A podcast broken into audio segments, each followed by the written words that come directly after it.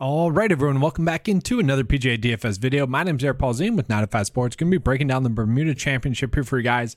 And the Bermuda Championship is one of those tournaments in which I kind of like. It, it takes place in the fall. It has a lot of lower caliber kind of players in it. Uh, and there's a lot of players that you have to pay up for that you don't really like it. It's one that you have to do a lot of deep diving for to make a good build. And if you do have a good build, it can be rewarding. And that's why two out of the last three years has been a, you know, tournament that I've really enjoyed because of that. So it is a tournament that can be a little bit risky, I guess, in that sense that you are playing a bunch of unknowns, a bunch of players that are trying to get their careers kind of going or back going or started. But that's what makes it fun. That's what makes it a fun tournament to one, break down, and to two, just watch and follow along. So it is one that I'm looking forward to. Hopefully, you guys are as well.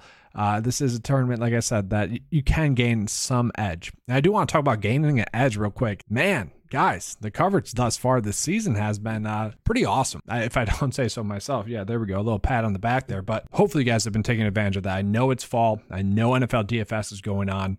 Um, less attention to the PGA DFS contest, and we're seeing that because there has been some weeks in which probably shouldn't have been able to cash and, and were. So take advantage of that. I do want to point out as well the ownership leverage tool was pretty spot on uh, with some of the players that are popping up. Um, Kurt Kitayama Kurt Kitayama, second best leverage play yes or last week, and ended up finishing second place. I mean, that is pretty darn good. Other players were popping up like Matt Fitzpatrick, uh, Tyrrell Hatton, Billy Horschel were all popping up there. They ended up finishing, you know, better than the ownership would have said. Jon Rahm was a little bit underowned, uh, and then you had Rory properly owned. So, you know, if you're a 95 member, make sure to take advantage of those tools. If you guys are not a 95 member, make sure to join. $10 a month get you access to the golf part of it, which is the core part of the membership. And then as well, we do have the NFL stuff associated with it, as well as the NBA.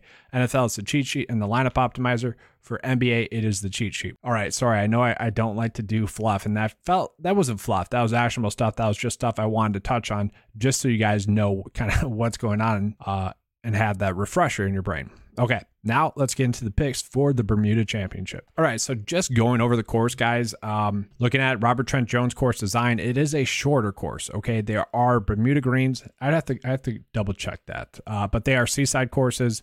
Uh, scoring could be normal to hard. It really depends on the weather. And looking at the weather right now, it doesn't look like it's going to be a huge impact. And I say that slightly because it does look like there's going to be thunderstorms, but the wind looks like it's going to be 10 to 15 mile per hour winds, which isn't too bad. Okay, if it gets to like 15 to 20, then yes, weather is going to play a big role. Um, and if there's a delay because of the weather, that just adds a lot more variance to this tournament than anyone would want. Okay, that would make it very hard to predict. That might make it something in which you have to do some AM and PM splits, unfortunately. Okay, so that might be something that we're looking at having to do as well. The nice thing about this tournament is we have seen it played at the same course the last three years, so we do kind of know what to roll with key stat wise.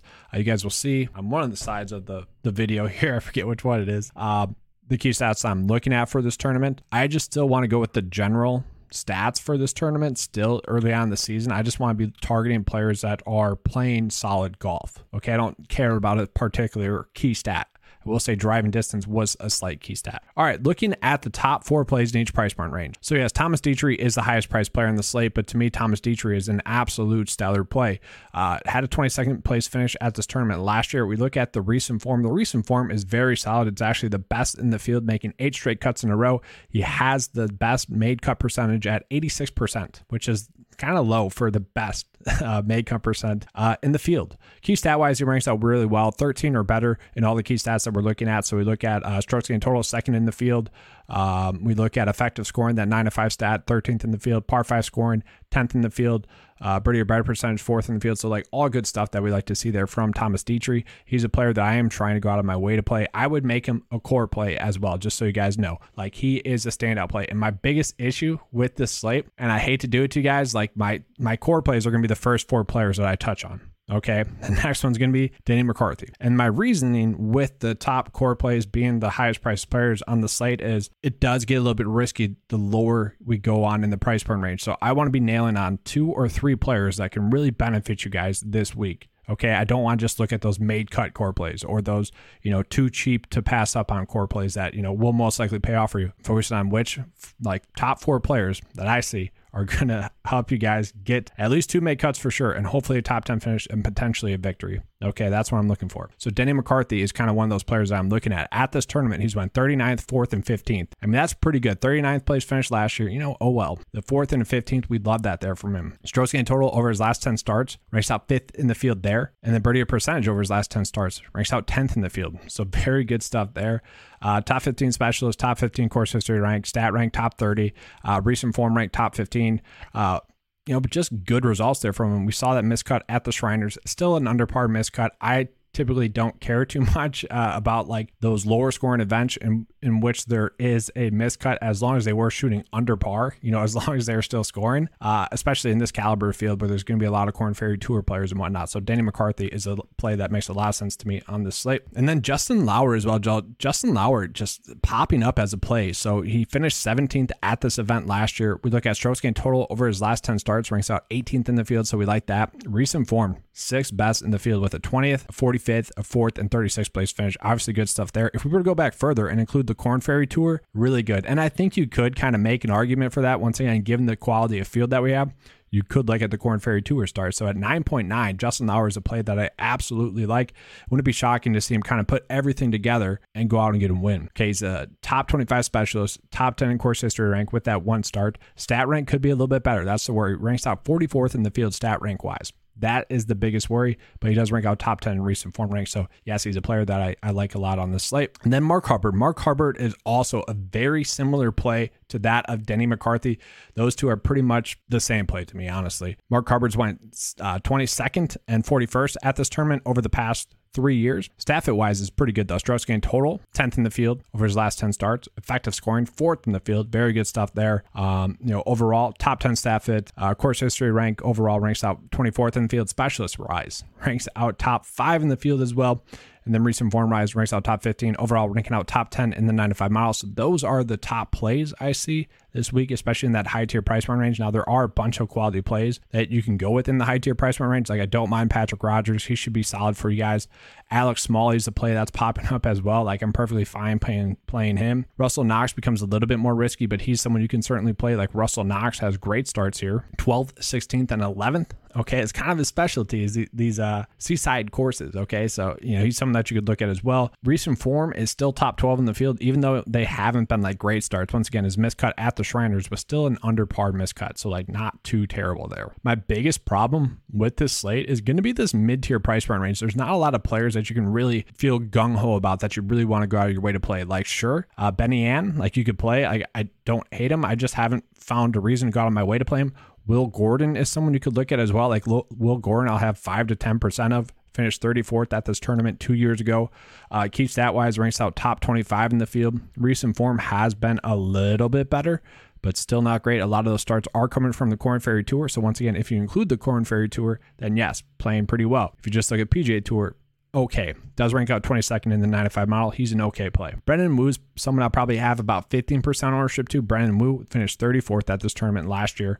Uh, pretty good staff at ranking out top 12 in the field. He's actually the best specialist in the field as well, which is pretty awesome there. So we do like that. Once again, the specialist is looking at all the key characteristics for that week's tournament, like weather, like style of course, like scoring type, like location, length of course, greens, course designer, par, a bunch of stuff like that. Okay. And one thing I might include in there as well is tournaments in which had a weather delay. What was their average finish in tournaments that had a weather delay? It's just nice to be able to have that data to include that stuff into the specialist tab. So uh, nice to see that Brandon Wu is popping up there. Uh, 22nd in recent form rank, uh, overall ranks out top 10 in the 905 model at 8.4. Yes, I do like him as a play, but once again, I would much rather just pay up for the guys that I feel most confident about and then just try to find some discounted plays that I think can make the cut. Those plays that, you know, will help you in the sense that they're not going to hurt you, if that makes sense. Those are the players I want to be targeting on the slate. So now we're bumping down into the low tier price point tier. We can start off with Cameron Percy. Cameron Percy's specialty are tournaments like this. You look at the Bermuda Championship, the Mayakoba, the Corales. He tends to play well on these tournaments. Now, yes, he missed the cut at this tournament last year, but prior to that, 26th and 48th place finish. Key stat wise could be a little bit better. Uh, recent form rise does rank out top 25 in the field. So we do like that. He's finished 25th, 8th, miscut, and 26th over his last four starts. So like not terrible stuff there from Cameron Percy but you know, it's risky. It's a high price point for him. That's the worry. Sam Ryder, a guy that we were on value price point wise last week, just because of the, or at the Zozo Championship, just because of the nature of the event, he did exactly what we wanted to do at that event. Overall, he ranks out top 10 in recent form ranks still because he's been playing really well, three straight make cuts in a row now. He is someone that I think you can go out of your way to play. At 7.7, he's someone that shouldn't let you down. I'm perfectly fine with him as a play. If you guys end up on him, it does make sense to me. Chesson Hadley's an okay play, finished 16th at this event two years ago. Um, recent form, you know, kind of spotty, but did finish 37th at the Shriners, you know, even par at the Sanderson and my under par at the Fortinet Championship. Like, not terrible, but obviously we, we want those to be make cuts. Some other men I don't mind. Tyler Duncan, some of that I can easily see making the cut here. Ben Taylor, some of that I want to call out as well, coming in off of a miscut. That's our worry there. One bad round, okay, and still shot under par. So once again, not too worried about it, although slightly worried about it. Besides that, have been playing some great golf. Overall, ranks out top 10 in the field in recent form rank. Once again, if we were to include the Korn Ferry Tour starts as well, he'd be someone that'd be popping up as well. In the sense of how I typically do these videos, he would probably be someone that I would make a core play you know, in the sense of I'm paying down for him because he should be a strong make cut. And if he makes the cut, I feel good about it. He is someone that also course history wise, 49th and 28th place finishes here. So he's made the cut here two straight times that he's attempted to.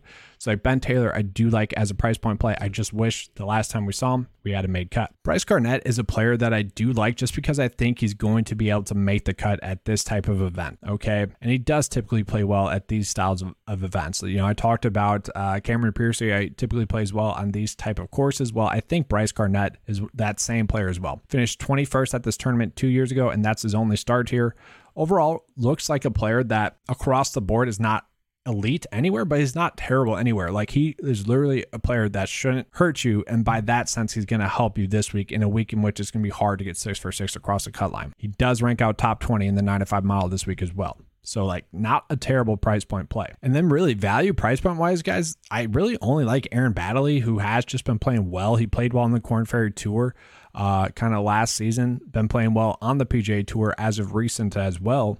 His biggest issue is that he missed the cut at this tournament two years ago. That is what worries me. But at 6.9, you know, you are just hoping for like a made cut. If he finishes like 50th or so, like you're not, it's not going to hurt you too much. Obviously, I want to see better stats from him, but really, I'm not finding any other like decent enough plays. He's like the only other decent enough play that I could find myself playing. Like Scott Brown, someone that's somewhat popping up, but he was terrible on the Korn Ferry Tour. Like if we take out his Korn Ferry Tour stuff, he's popping up a little bit more but still not someone I'm, I'm, particularly going out of my way to play. Not not a sexy play at all. So just trying to close out this build for you guys. Let's see if we can do it because, like I said, kind of an ugly slate, honestly. Maybe I go Tyler Duncan because I think he'll make the cut, and then maybe we go Aaron Baddeley. Like I said, it's ugly. I don't like doing that, but I think that might just be the route that we have to go, at least for a first look build. All right, that's all I have for you guys for this video. Hopefully, you guys enjoyed it. If you do want to become a 9 to 5 member, the link is in the, the description below. It's $10 a month, get you access to all the golf tools as well as NFL DFS cheat sheet and NFL lineup optimizer, as well as the NBA DFS cheat sheet. Check it out if you guys want to. Links in the description below. If not, give a like and subscribe. That helps the channel out. Let's have a good week, guys. And as always, let's keep cashing.